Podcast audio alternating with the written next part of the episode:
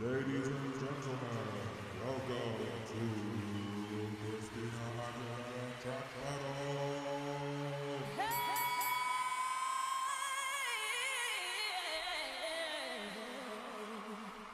Hello, everyone. A very warm welcome to Christina Aguilera Track Battle. I'm your host, Bags, super fan, fighter, and lover of all things Xtina. This is the podcast where we take two songs from Christina's amazing discography at random via our fancy track wheel, discuss them, and undertake the challenging task of determining which one is better. Mm, very hard. Now, let's find out which songs are going head to head this first episode. Are you ready, fighters? Let's spin the wheel.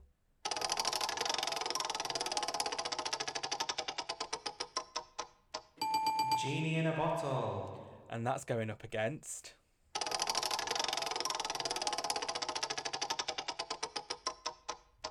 America. Oh, this is very exciting. Isn't this exciting? So we've got Genie in a Bottle versus America. So let's first start talking about Genie in a Bottle. Um, we all know this song. It is the debut single from the first album titled Christina Aguilera, and it's sort of where the journey all began for Christina in the mainstream eye. Of course, she had songs like Reflection and other projects that she'd done before this, but this is the song that sort of thrust her into the spotlight and made her this household name. Um, so it's sort of quite fitting that we're starting off with this song. So the song itself was released in June 1999. It was produced by David Frank and Steve Kipner, and it was written by Pam Sheyne, David Frank, and Steve Kipner. And it was part of this late 90s teen pop explosion where you had artists like Backstreet Boys, NSYNC, Mandy Moore, Jessica Simpson, Britney Spears. But the thing that sort of made me really drawn towards Christina, and the thing that really stood out with this song was of the how soulful her voice was. Um, you know, her voice packs a lot of soul, but also the song's got a bit of an R and B twist to it as well. So it's sort of this mishmash of genres, and I think that's what really made it stand out, and and why it still stands out to today, um, because of that. The song was originally going to be called "If You Want to Be with Me," and Christina and Ron Fair, who was her executive producer at the time, he's sort of been credited as the guy who discovered her um, for the the record deal that she got. Um, they wanted the track title "Genie in a Bottle," and I can see why because it was different, it's unique. Um, I mean, if you want to be with me, it's got song, it's got words in there that are very common in the English language. So great decision making there, and um, you know that's that's boded really really well. Um, the song originally was going to be offered to the girl group Innosense as well, um, before Christina had it, um, because the song was written for a while before that. And I think in the early stages of that girl group, Britney was in that lineup, which is so weird because it sort of cosmically connects them. At the beginning of their careers, they were both in the Mickey Mouse Club, and and you know their debut work both came out very very similar time in the same year, and it, it's so interesting to sort of point out that. Great both great artists they've both gone their separate musical journeys now and a fan of both of them. But it's so weird how there's this connection with both of them at the beginning of their career which is really really cool to point out now of course genie in a bottle was a massive massive massive hit. It peaked at number one in the us billboard hot 100 and judging from my accent i've got to tell you what it went to in the uk it went to number one in the uk as well. So absolutely massive hit. Really really good start to christina's career.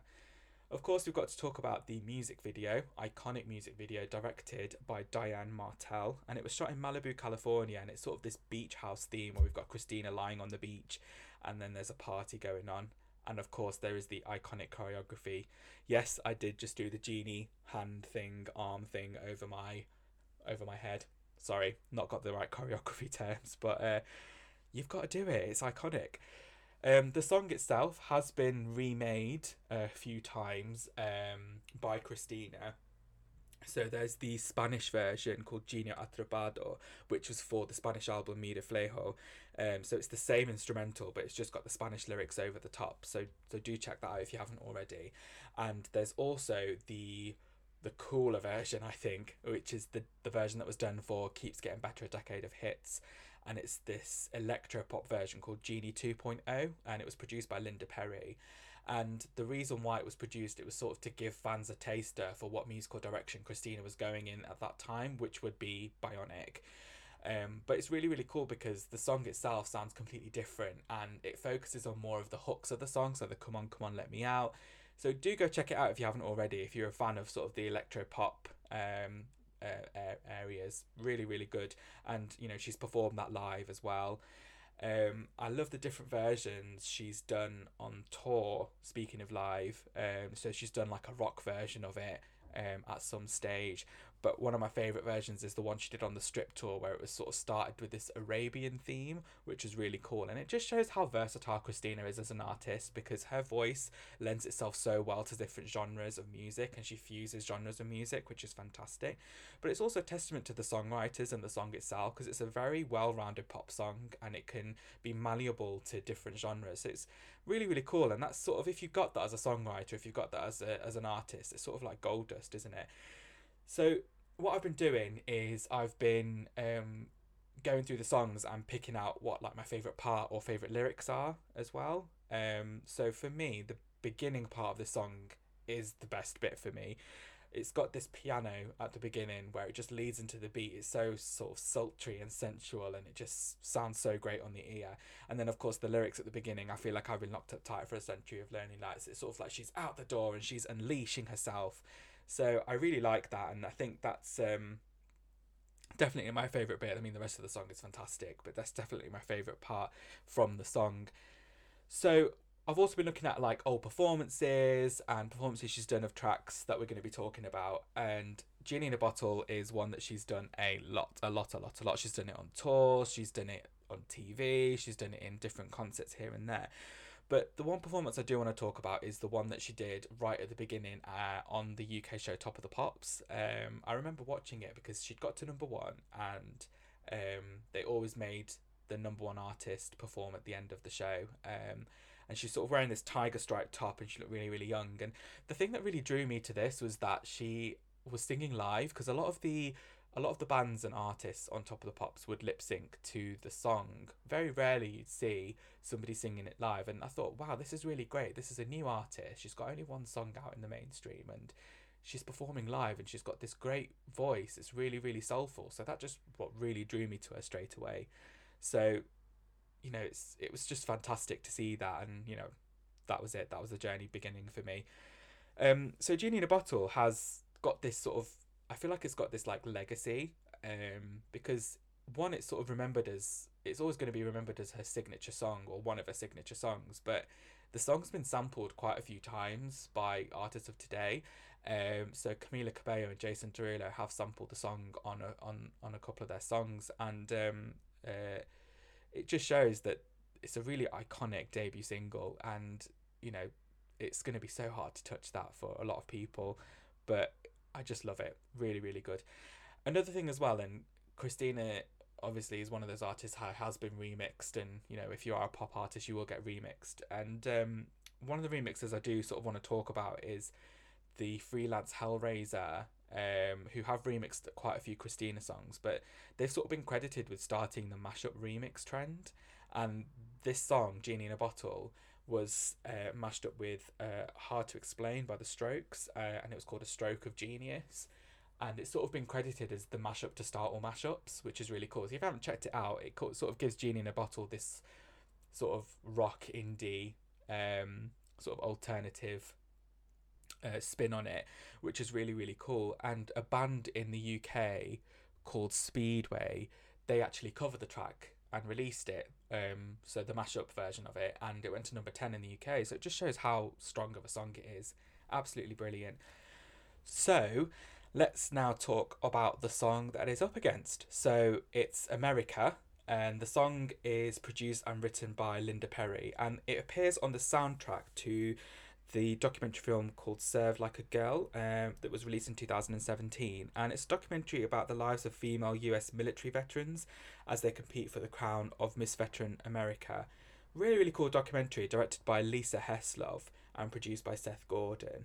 Um, you should go check it out if if um if you can. It's really really really really good documentary. It's sort of the juxtaposition of how they've been, you know, risking their lives and uh, doing what they've been doing for the military and then now they're sort of applying that to this sort of pageant lifestyle so it's really really cool But um, the song America is appearing on the soundtrack of that. So it's this sort of stripped down acoustic piano back track. Um, and if I remember correctly, Linda was talking about how this song um, was um, initially recorded for the sessions that would eventually end up to be Liberation. Um, so there was sort of a, a smattering of songs, um, this and Change, which was released after the Orlando shooting in America. Um, and there was an also uh, there was also a rumor that there was another song called "Behind Every Man There's a Strong Woman."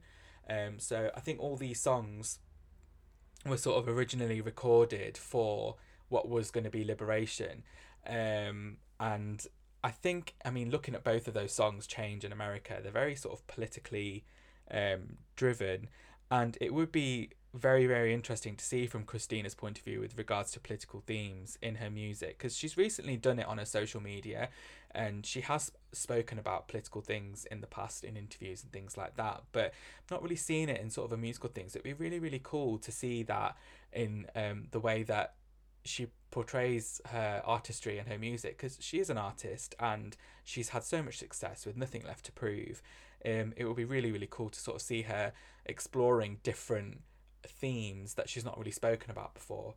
Um, and of course, that song uh, that I mentioned, Behind Every Man There's a Strong Woman, that obviously is in the famous Christina Vault. And I think a lot of us fans, us fighters, are dying to get our hands on something in the vault because there is so much in there songs that haven't made it to albums and she's recorded or whatever. So it will be really really cool to hear and some of that one day. So christine if you're listening mm-hmm. um so of course favorite lyrics as we've been talking about for all the songs i do like the lyric there's a warm wind blowing right down the freeway. There's a song that's playing that i've never heard but somehow i know every word. It just conjures up this beautiful imagery um and full of hope and I know at the time when this song came out, America has sort of been going through some very turbulent times. And it's so nice that as an artist, she can release something and try and give hope in the best way she can through her music, which is really cool. And I think a lot more artists should do that. Um, but yeah, it's a great, great imagery. It sort of um, alludes to the song Cruz on Stripped, um, you know, driving down the highway with a with a car and an open top. I think it's really, really, really cool. Very, very American imagery as well. Um, I've always enjoyed Christina and Linda's work together. They've always made really, really good music together. Lots of variety. I mean, they, she started off by doing lots of different things on Stripped when she first started working with her. You know, things like rock and rock tinge things, and then we move on to jazz. The whole second album from the second disc from Back to Basics um, all the way to Lift Me Up and Bionic, they've really sort of brought out great musicality in each other. And I would say Linda is sort of one of my favourite collaborators with Christine. I would put her up there because of how versatile their work has been and so mind blowing the way that they bounce off each other and produce really, really great music. And I hope they have more chances to collaborate in the future. I know they haven't done anything together on Lotus or Liberation, but it would be really great to sort of for her to revisit that. Um, you know, even it appeared that she was maybe for liberation. So it would be great if some of that work came out later on, like going back to the vault again. Um, and I do like the acoustic vibes of this track. It's a testament to how versatile Christina's voice is, um, because it just she can just apply it to so many different genres. And oh, I think out of anything, I would love to hear sort of an acoustic album from Christina, even if it's just acoustic versions of her, of her like existing hits or, or songs on her albums it would be so so cool to hear that. I mean her voice is made for you know live music and it's it would be so cool to hear acoustic versions of her songs and stripped back and the way that um the way that it is um with her and her voice and just as an acoustic guitar. It'd be really really cool to see that. Um so yeah america itself is, is a great song um and yeah it would have it was interesting to sort of hear that if that was the direction it was going to go for liberation what Liberation could have ended up being. So yeah, really really interesting track, and if you've not heard it, do check it out. Um, so we've heard about both of the tracks, Genie in a Bottle versus America, but the rules are we've got to choose which one is better. God, this is going to be hard. What have I signed up for? Right, we've made a decision. So, drum roll, please. And the winner is. Genie in a Bottle! congratulations, Genie in a Bottle. You are the winner of the first episode, Genie in a Bottle versus America. I think the reason why I chose Genie in a Bottle as the winner was not only is it such a great song, but it's very timeless and when you listen to it it sort of takes you back and that nostalgia factor is really really strong for people and for me as well um, I mean, Commiserations to America, really, really great song, and I love the acoustic direction that Christina was going in that. But Genie in a Bottle is always going to be a great song of Christina's, and it's always going to be that song that is just always going to be amazing play after play. So, there you have it. I really hope you enjoyed the episode. The next episode, we're going to be looking at a Bionic album track versus a greatest hits track. Hmm, I wonder which ones they are. You'll have to stay tuned. Thank you so much for listening. That is it for today's show. If you like the show, please be sure to subscribe and leave a comment. Check us out also on Instagram and Twitter at Xtina Track Battle. Peace out.